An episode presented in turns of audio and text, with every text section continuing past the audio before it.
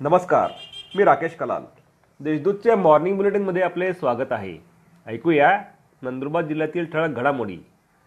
भारत बंदच्या पार्श्वभूमीवर पुरोगामी पक्षांतर्फे निवेदन आहे. केंद्र सरकारने केलेले शेतकरी कायदे रद्द करण्यासाठी दिल्ली येथे सुरू असलेल्या आंदोलनाच्या पार्श्वभूमीवर शुक्रवारी भारत बंदचे आवाहन करण्यात आले होते.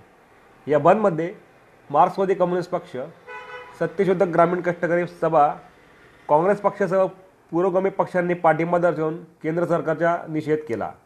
यावेळी तहसीलदार व जिल्हाधिकाऱ्यांना निवेदन देण्यात आले. औषध भांडारगृहाचा दरवाजा तुटला. नंदुरबारातील जिल्हा परिषदेच्या औषध भांडारगृहाचा दरवाजा शुक्रवारी सकाळी तुटलेल्या अवस्थेत आढळून आला. मात्र भांडारगृहातून कुठलीही चोरी झाली नसल्याचा दावा आरोग्य विभागाने केला आहे. त्यामुळे पोलीस ठाण्यात फिर्यादही देण्यात आलेली नाही. मात्र हा दरवाजा तुटला की तोडला याबाबत विविध तर्कवितर्क लावण्यात येत आहेत. शहादा येथे तेलाच्या टाक्यांची चोरी.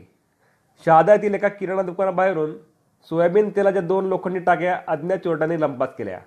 या टाक्यांची किंमत एकोणपन्नास हजार तीनशे एकोणतीस रुपये आहे. याबाबत शहादा पोलीस ठाण्यात गुन्हा दाखल करण्यात आला आहे. जिल्हा रुग्णालयाच्या वसाहतीत चोरी.